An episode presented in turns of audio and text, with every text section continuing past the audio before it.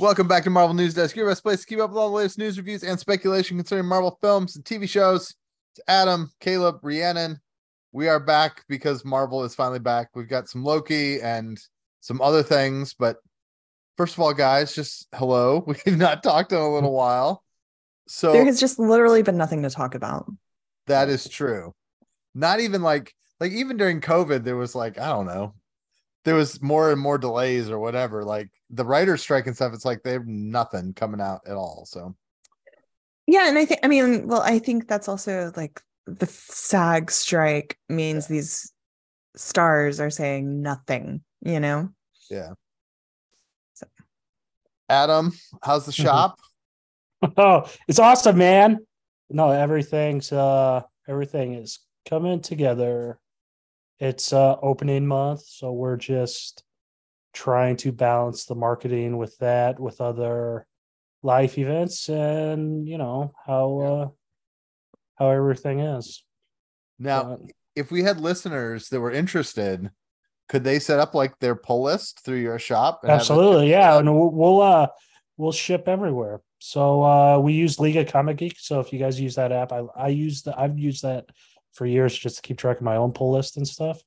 But uh if you set it up through there and uh uh sync it with Meltdown Games and Comics, we'll uh reach out and and organize all that stuff. So that's it, folks. Meltdown games and comics in Iowa. That's what you're looking for. Yeah, I've uh I had hoped I'm not even sure if we talked about this. I had hoped to uh launch a bid for city council and Pocahontas, but that is on the back burner, you know, as we as we move through life. So um I I'm not a politician yet. Oh man. But I was hopefully soon. excited. I was excited. I was excited for you to enter politics, Adam. No, yes, uh, one or two things had to go on the back burner, you know. You can only do 43 things at once, not 44. Yeah. Yeah, You- pretty much. Adam is if you, if you people do not know, Adam's always running something, some kind of side hustle or a 14th side hustle. It's it's always going on for I'm about, I'll tell you what, I'm about to go back and work at Pizza Ranch because they've been closed for three days straight because they don't have enough workers. So I'm about to go back and roast my own damn chicken. So I have some chicken to eat here. Poor Adam. Rhiannon, how's life in DC? Have you gotten used to it? Busy. It's busy. The new job's been very busy. Um, I am a government employee, so I thought I was going to get a little bit of time off this week, and I Uh. did not. Um, which is good. It's good that the government is functioning and moving on, and that I'll get a paycheck. But um, I was kind of looking forward to some time off, so I took vacation anyways, and just got back from New Orleans Yeah. and then turning right around and going to New York City for Comic Con next week. So excited to get back to the city, get back to our rooftop um, for the Save Daredevil party. And um, I'm exhausted already. I'm going into this exhausted, so that's great. So, um, is there anything at New York that you're particular? I mean, I know you always love seeing your people and having the party.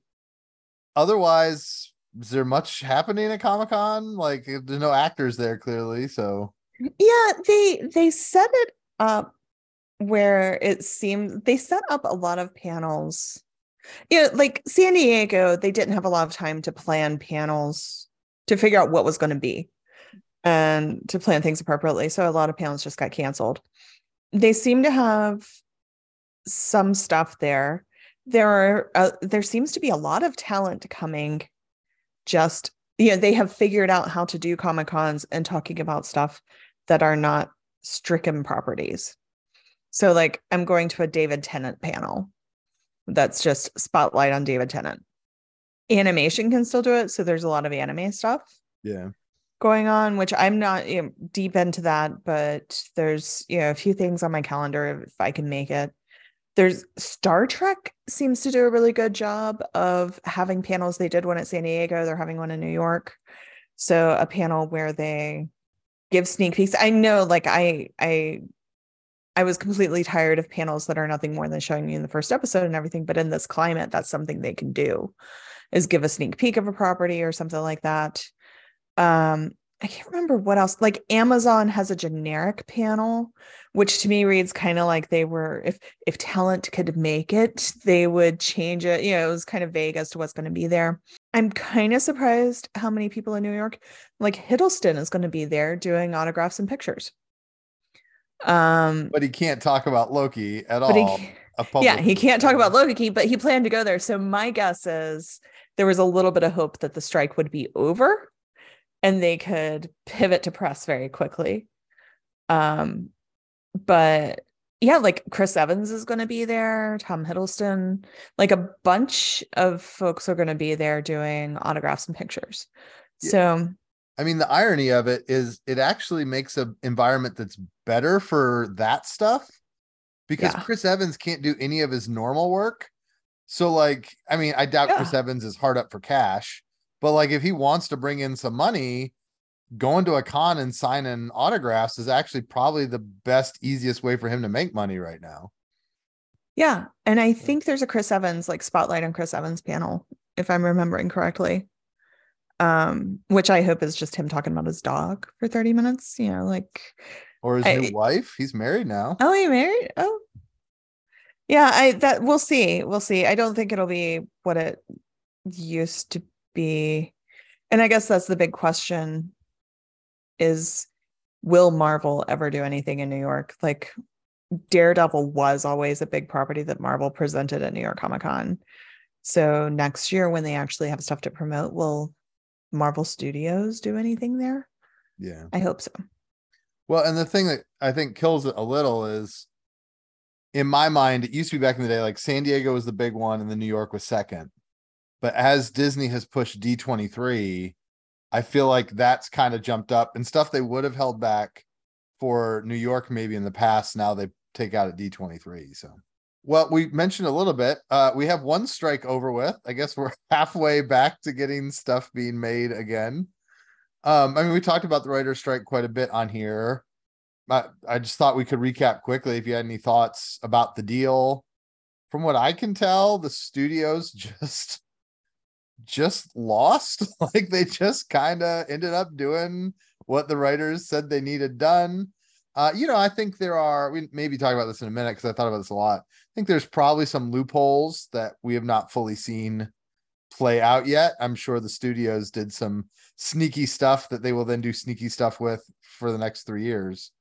But definitely, it felt a little bit like, I mean, it, cynically, it seems like the studios just wanted to cut costs for a couple of months, and so they said, "Oh, we'll take the summer off. We'll we'll boost our quarterly, you know, revenue versus cost sheet, and then we'll get serious about it in September." And that's kind of what feels like happened. But do you guys have any other thoughts on writer strike wrapping up?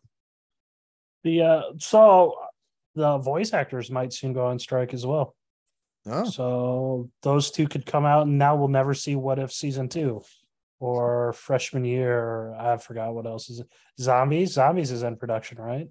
supposedly. And supposedly, um, one thing that stuck out was the the AI aspect of it. Um, Yeah. the writers are allowed to use AI.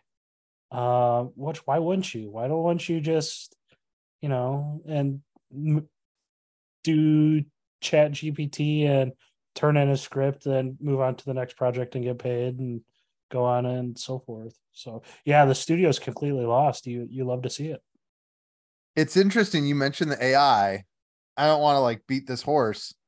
I am suspicious that the credits to Secret Invasion would be completely allowable under this deal.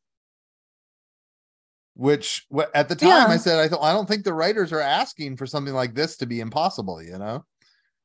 Yes, but the VFX strike or the VFX workers that have unionized, Right. they're the ones that I think because they have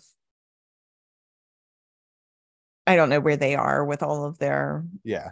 you know, unionization, but the VFX workers have unionized and I think they would be the ones that have issues with the secret invasion credit. Right. And it's and I should be clear, it's not apples to apples, but I'm saying like if you sort of took this and superimposed it on VFX.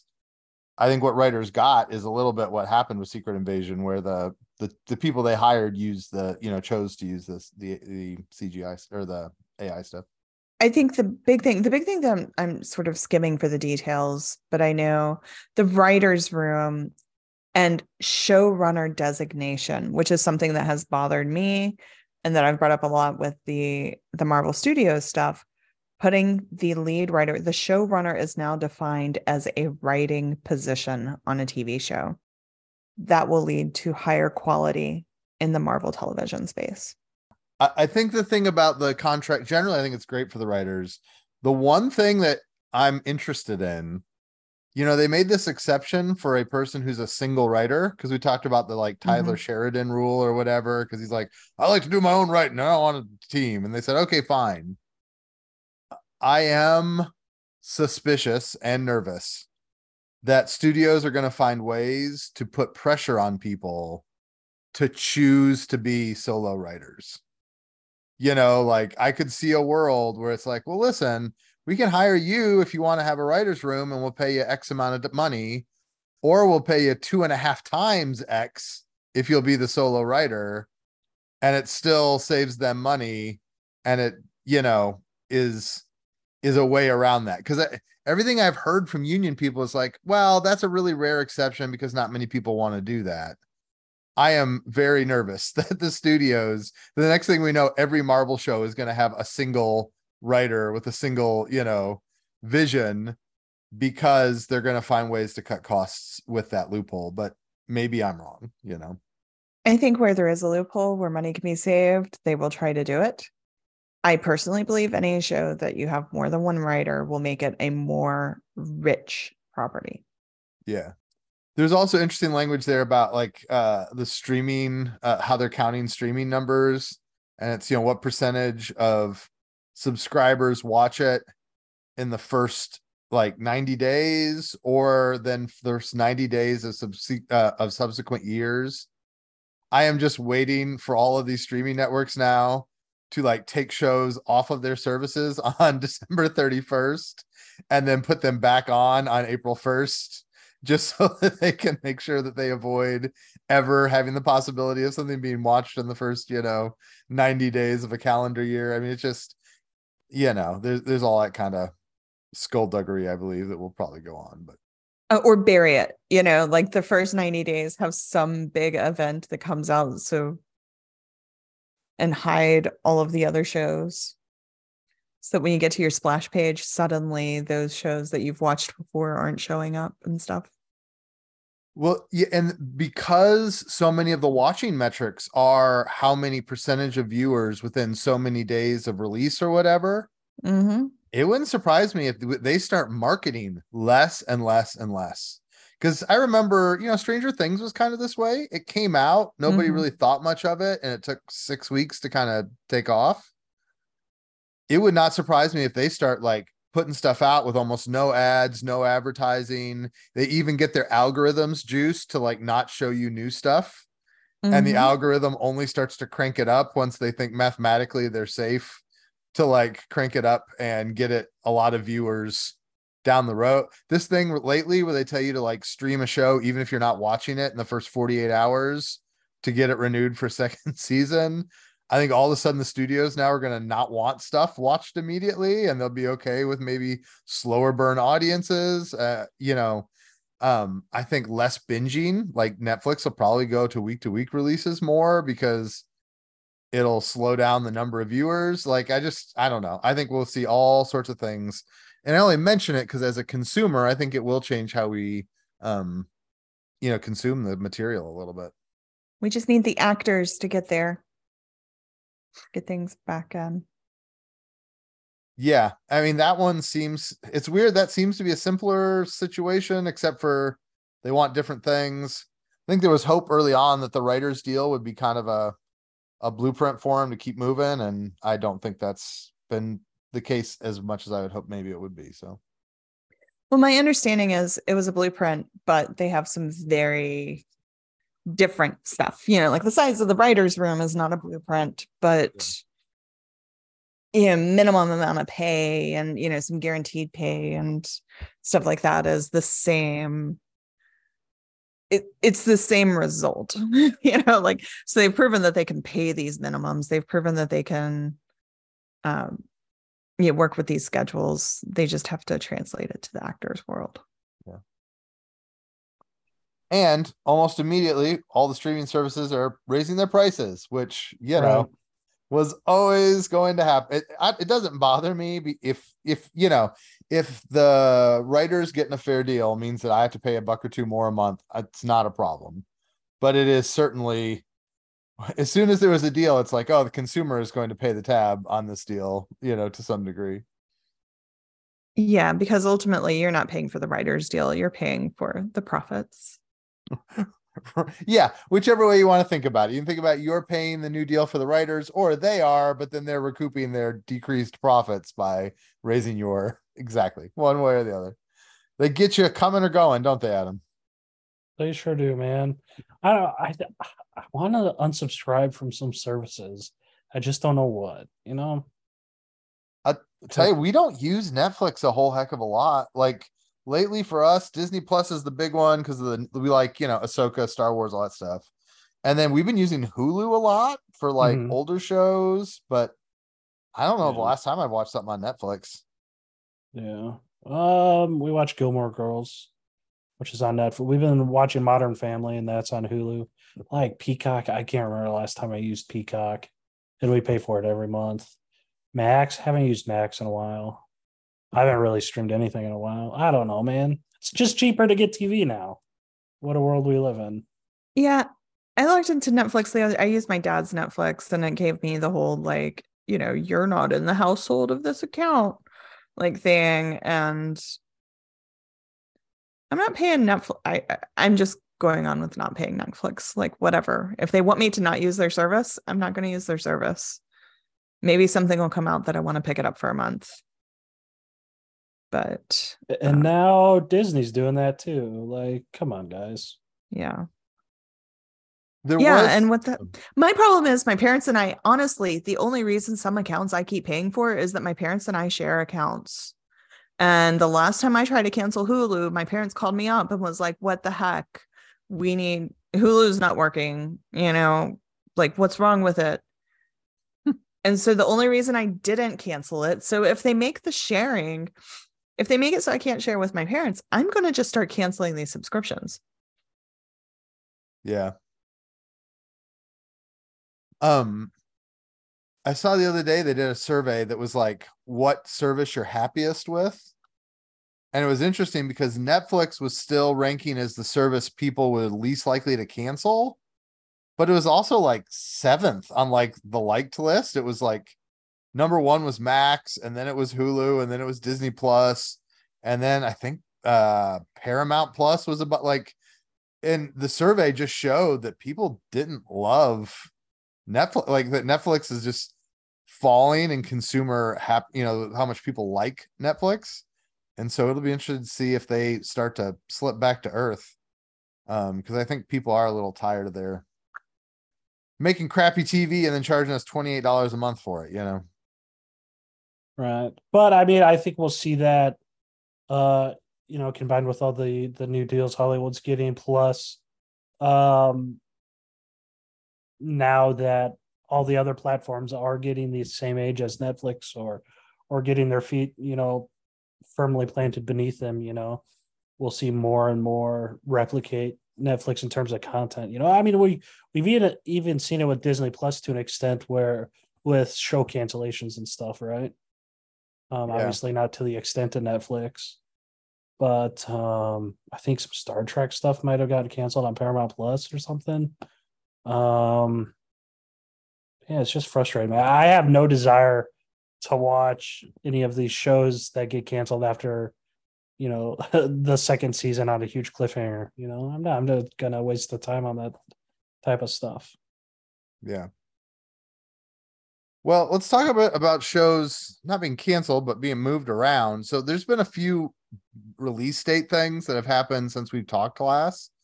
I'm gonna run through them real quick, and you guys afterwards can tell me if any of them are interesting to you. Uh, first of all, back the first of September, uh, Hollywood Reporter shared some moving dates for Marvel. Uh, first one is that Echo is getting pushed instead of coming out like we thought in November, as they announced, even they've bumped it back um, to January. That being said, we are going to get What If, I guess, around Christmas time. They're saying What If season two, um, which has been talked about forever, but they claim it is finally happening. Uh, then X Men 97, they say is supposed to be sometime early 2024. Um, we know that's been pushed because you can just tell there was a bunch of toys and stuff that came out and it was going to happen this fall and then they moved it. Uh, then they were saying Agatha next fall. Ironheart, they said, was pushed off the schedule altogether. Uh, and then uh, some people started looking at like, I don't know, copyright like date things this week. Um, and according to those, there's claims that we'll see Agatha next September.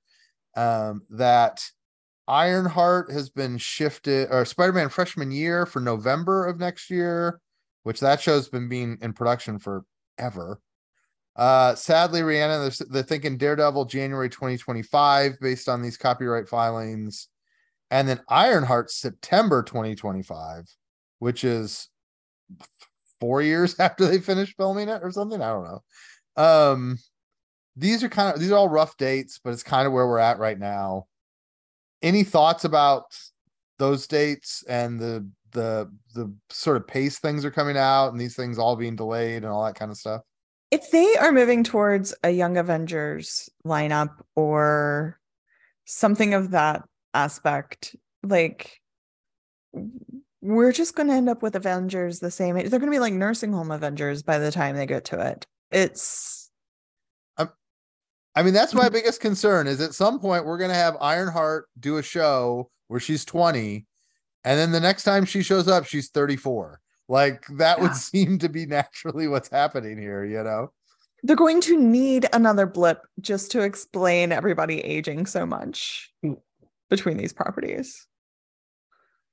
So well, and I don't know quality wise, I don't know what it means, but like it's weird to film. I mean, seriously, I was teasing, but Ironheart finished sometime last year, right? Or early this year, or but so my thing with that is doesn't it need to come out after Armor Wars? Or I am sure it's connected to Armor Wars. Yeah, but so my guess is after my guess is that its move its movement is more in relation to armor wars than it is related to the completion of yeah. ironheart yeah it's just weird to me to film something and then let it sit around for two years before you put it out you know yeah i mean even like the fashion choices and stuff that you have in these yeah you know, like i don't know it just seems weird Well, and it's certainly different than traditional TV. I mean, some of it is it's a change in like the way it's produced. But you know, back in the day, they started filming stuff in May or June to hit in September. Like usually TV was something mm-hmm. that you knew had been made in the last six months to a year. This thing where it sits on a shelf two or three is is is a bit bizarre. Yeah. Adam, do you think they're just purposefully like spreading the stuff out, or do you? I mean, is it production, or you think it's some of it both? You mean? No, yeah. I mean, I think they had, I, they had to, regardless. You know, we've heard all sorts of stuff about certain shows being broken up and uh, seasons or pods or whatever you want to call it. So I don't. Who knows? I we the delays still probably aren't done. You know, because what Daredevil was a third of the way done filming um, or, or something like that. So they still have twelve episodes to to film. Yeah, which is still six months or so um, with the Marvel calendar and stuff. So who knows? That probably won't make January 2025. Um, shows like Echo they can release because I think they just kind of want that out the door and done with, you know. So I doubt we're uh, done getting uh, delays just because that's how the world works. And most of this stuff is on Disney Plus and marketing. You don't need a marketing cycle. You know, you can essentially say, hey, we're dropping this next week and people are going to watch, you know? But surely they care about how many people watch. I mean, I know we just talked about like how they might fridge stuff or, you know, how that doesn't matter. But ultimately they're measuring success somehow and they want their properties to be successful. I, I'll be very interested to see how like the lack of Hiddleston doing press is impacting Loki. The danger, I think, for the actor, I mean, it's a it's a little bit of a gamble because if it doesn't, like if Loki season two still does numbers, in some ways it takes away their leverage because it's like, oh no, we don't need you guys to market a streaming Mhm. show. I think we've seen that it hurts movies. So that's the question is, you know, are movies the same as streaming or is streaming a little more immune to that? It, it is bizarre to me that they keep that they keep working on pre-production of more things. Like there was another story that hit we could talk about that there's apparently now that the writer strike is done, the first thing Marvel started doing was looking for an X-Men writer. You know, that that's probably the next big property they want to work on. Uh, if I'm sitting here and I've got Agatha half done and Ironheart in the can and waiting to come out and Echo in the can and I've got a Wonder Man show that's half finished and a Vision show that apparently has been written or partly written and I've got all these movies that are backed up and are getting pushed, and I've got you know this whole slate of films that I say is going to come out that's now all two years late. Why why are you getting an X Men? Could we just like make the stuff we've mm-hmm. already said we're going to make? Like, it made sense when they were speeding up pace to keep on putting more into the to the production line, but at some point I would think you just consolidate and make what you're making instead of always having to chase the next thing. But maybe that's silly. Well, and then that goes to what Steven DeKnight talked about during the strike of that this changing the properties and changing the property names and all of that keeps them from having to pay certain aspects of the contract. That like he's protesting that Daredevil Born Again, he should be getting some of the credit because they're using his Daredevil. That just adding the word born again doesn't change that it's the Daredevil universe he cre- he originated. Yeah. And so, you know, taking these and having, you know, an X-Men series and then a Deadpool series and a, you know, going in all of the different directions, there are aspects of not having to pay people that originated those titles. Did you have sympathy for those comments, Rhiannon, or I I am enjoying watching those comments. I mean, I just think the well, I mean, just because I understand and I've watched all of the Daredevil dynamics, I it's fascinating to watch what's happening behind the scenes with all of those things to me. Like, um, and I hope DeKnight gets his money if he's due money, you know. I hope it doesn't mean they make one last episode, which is more likely to be how things like, Right. like well? And, and I I- thought the really interesting thing about it is, I felt like those comments assumed certain things about what Born Again will be.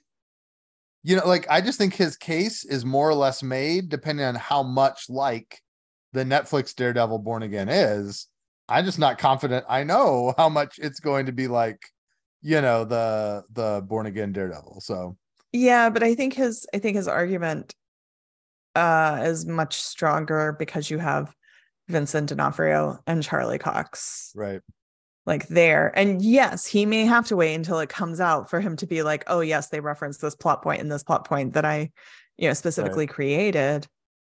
But it might be as simple as well, I mean, he even he's even like brought up that the way his pay structure was set up on Netflix with the original show, he's fighting to get paid for it being on Disney Plus. Like he didn't get any of the money of it moving from one platform to the other and is doing research into his contract as to, you know, he should be getting paid something for it airing on Disney Plus yeah. Um and some stuff like that so it's just been interesting to see that and i think i i, think the argument I, yeah i have no idea they have like mediation boards for stuff like this that that would go in and he would be like, I created this, this, this, and this, you know, Yeah. to, to see if he should have a credit.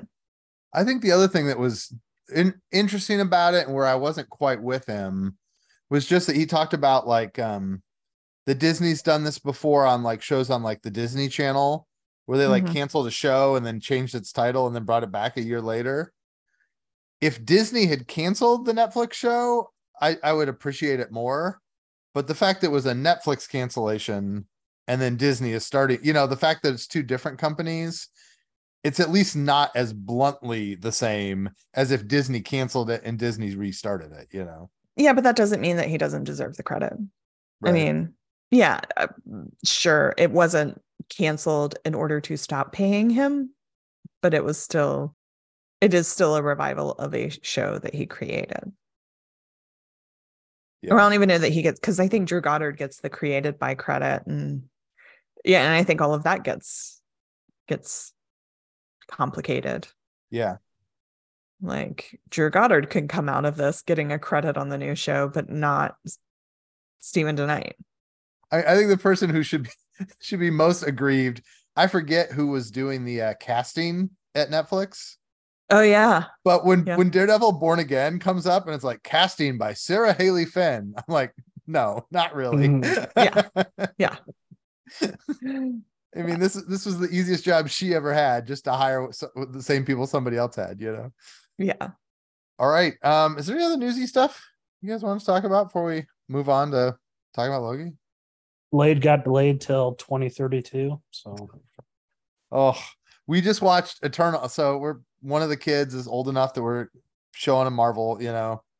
We watched Eternals the other night, and I was like, oh man, this this Black Knight stuff is going to pay off. Never. never, It's gonna take never, so ever. Uh, you two have fun with Loki. I'm gonna run and get some Yeah. lunch. No worries, man. Um, Have have this has been time. fun. Yeah, we should we should do it again shortly. Okay, yeah, we will. All right, see you guys. So Rhiannon, Loki two. Yeah. What what what did you what did you think upon returning to the world of the TVA and all that kind of stuff? I enjoyed it. Um, I have so just caveat, I have watched it once on my phone. I haven't had a chance to like really and I've been reading people talking about it and have no idea what they're talking about. So I definitely need a rewatch to see like all of the little details that are there if I want to dig into it. I don't know. Like one of my biggest things going in, you know, like once I remember the world of Loki is like I don't think I want to think about it too deeply because it really peeved me in season one. So, like, maybe I just want to look at it at a very surface level. Um, but I really liked the TVA. I really like overall, I was excited to be back in the world of the TVA and with these characters again. And I, I found myself like enjoying it. For me, it was a big confirmation of second seasons of things is is good. Yes. The most of this MCU stuff has been limited series. And the challenge is like whenever you have a new show, you just have to spend time setting things up, introducing characters, introducing settings, you know, certain plot mechanic, particularly for a show like Loki that was a little bit high concept. Yeah. And so I enjoyed like, oh, we can just get into a plot and a story. And there's a million things about where they're at and how it works and who works there and why. Like whether it's variants or timelines or pruning or the one who remains, the fact that all that's just in place and I can just enjoy the story now and not have to go through the work.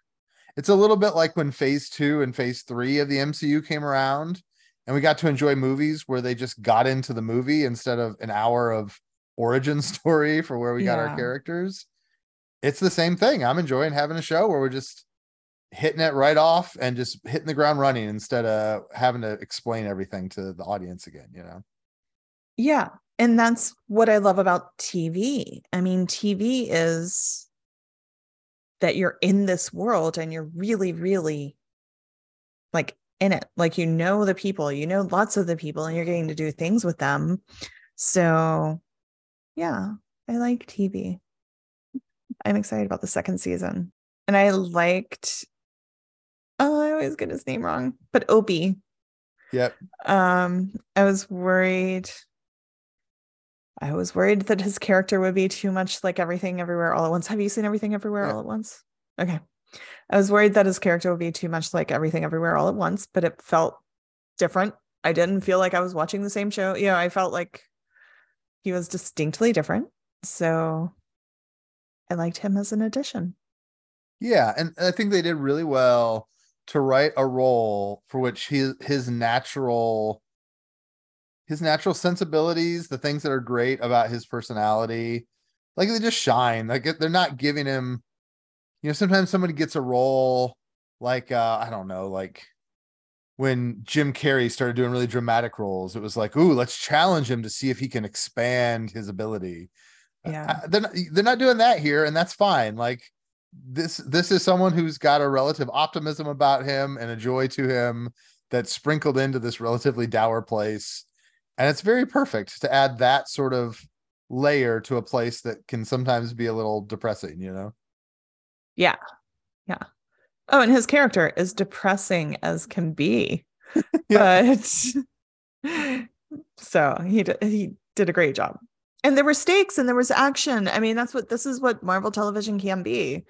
Like there was a mystery, there were stakes, there was a plot. They moved through, they set things up for a future episode. I again, I had completely forgotten that after credit scenes were a thing Yeah. but I happened to catch it.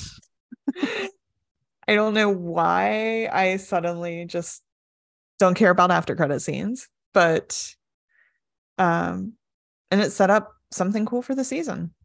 Yeah. It's also a very fun Easter egg. I'm sure. I mean, if you've been on Twitter, I'm sure there's been 8,000 articles about it. But, uh, you know, the town in Oklahoma she's in is where Asgard was. Like the idea of new Asgard, like we have in the movies, in the comics, that happened in that town in Oklahoma. Oh. I just assumed it was somewhere getting ready to get hit by a tornado. no, no, no. In the so the whole idea of like Asgard gets kind of ruined, and so they have to bring it somewhere else to like restart it. Yeah. the comic books they kind of float it down to this town in Oklahoma. And That's- so the MCU did that, sort of repurposed that idea and did it in Norway, but now they're using the town in Oklahoma. So I thought that was fun. That's cool. Yeah, that's a very cool Easter egg. I think you're right that plot mechanics probably can't think too hard about it. Uh, I mean, I have thought somewhat of it.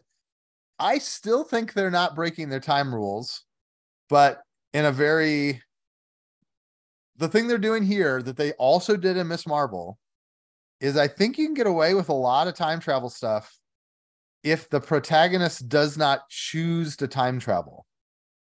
So both Ms. Marvel and Loki were pulled by forces outside of themselves to the past. hmm And that solves the time travel paradox. Because the problem with the time travel paradox is that you would not think to travel back in time if the thing didn't happen. But you don't have to think to go back if someone else is the one who's pulling you there. So the fact that it's like happening to him involuntarily, I think fixes a lot of problems. But I probably have already gotten too deep in the weeds. Well, no, but it I mean, but they they had that sort of like you wouldn't think to go back in time if you I liked that they showed the immediate impacts of time travel with yeah. Loki being with past Obi. And, you know, Obi literally being there and like, I know nothing about this. And then being like, oh, wait, I do know something about this. Yeah. Like, and it just, you know, like I don't think too deep about it. It reminds me a little bit about of Marty McFly's Polaroid, right? That Yeah. like when he does things in the past, the Polaroid starts to immediately change, you know? Yeah. I think it's simple. Keep it simple. But we're not going to have to deal with any more time travel, right?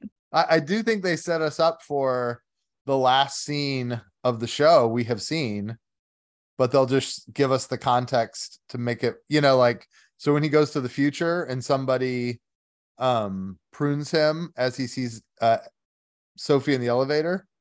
hmm I'm suspicious that will be the last scene of the season. It's just we'll Ah. like play into it and then it'll make everything make sense in retrospect. Okay, so we could see him when Sophie was in the elevator. So well, all we know is that he travels to the future. He sees Sophie in the elevator. The phone's ringing, and then someone prunes him. Okay. And I think what we'll do is through the rest of the season, we'll slowly get to where we find out who's doing the pruning, who's ringing the phone, why Sophie's in the elevator. Yeah. And then the last the last season, you know, the last scene of the show will be that scene, but from the perspective of the people in the future instead of our time traveling Loki. Yeah. Okay. Which I think is clever. I think it, it's uh inherently satisfying plot device if it's written well, you know. Yeah. We'll see. talking about first and last shots, I was a little shocked, but it was the fact that Jonathan Majors' big old face was the first thing on the screen. I was like, oh, okay, I guess we're not shying away from this. Yeah. I was shocked. I was shocked that they're not downplaying that at all. We'll see where that goes. It is no uh, there's no doubt that Kang is very central to the plot here and is very central to Loki's motivations. And that makes total sense to season one. But given the context outside of the show, I, I was, I don't know if worried's the right term. I was thinking that we might get like these. You remember with like Falcon and Winter Soldier, there was rumors that there was like a pandemic storyline and it got super like rewritten to avoid that. Yeah. And that led to a lot of jankiness in the plot. I was kind of worried that we are going to try to like write Kang out of this to some degree, and that was going to lead to all these points where we go, this doesn't make any sense. Oh, it was the Jonathan Majors things that they removed. And so far, I'm not feeling that. So, not yet. Yeah. And I don't know how I feel about it. I mean, I don't know. So we'll see. Cautiously optimistic. And I feel like we learned a lot in this episode as well. I'm fascinated that it was Kang World and everything had his face and it was in the same timeline as the actual TVA in the past so that they had hidden him. So, very curious. Very curious what has actually happened in the TVA. Well, and it's interesting because the cartoon from season one suggests that there was a multiversal war and then that got cleaned up and we got a sacred timeline. So that suggests that there were a bunch of Kangs who had fought in the past of the TVA. But this is making like really explicit that Kang has been running this TVA thing for a very, very long time.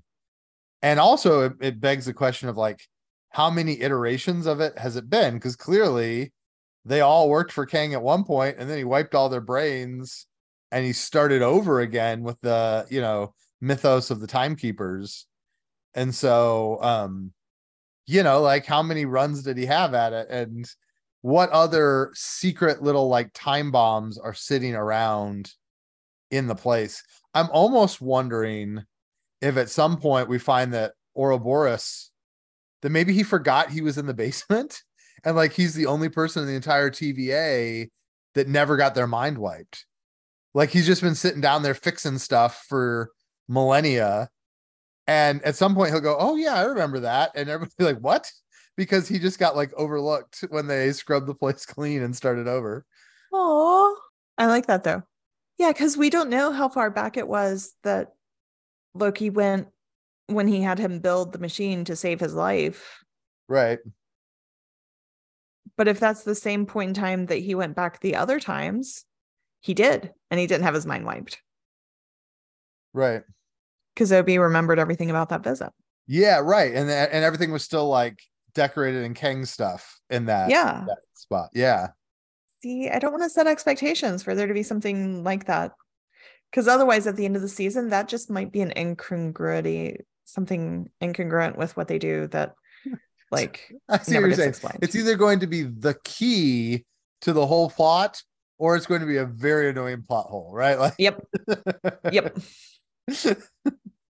yes. because we just happen to watch Eternals, the way that the Celestials use the Eternals as their like police force and then wipe their brains and start over with them, there is some fascinating kind of parallels. Like the TVA, TVA serve Kang the same way the Eternals serve the Celestials a little bit.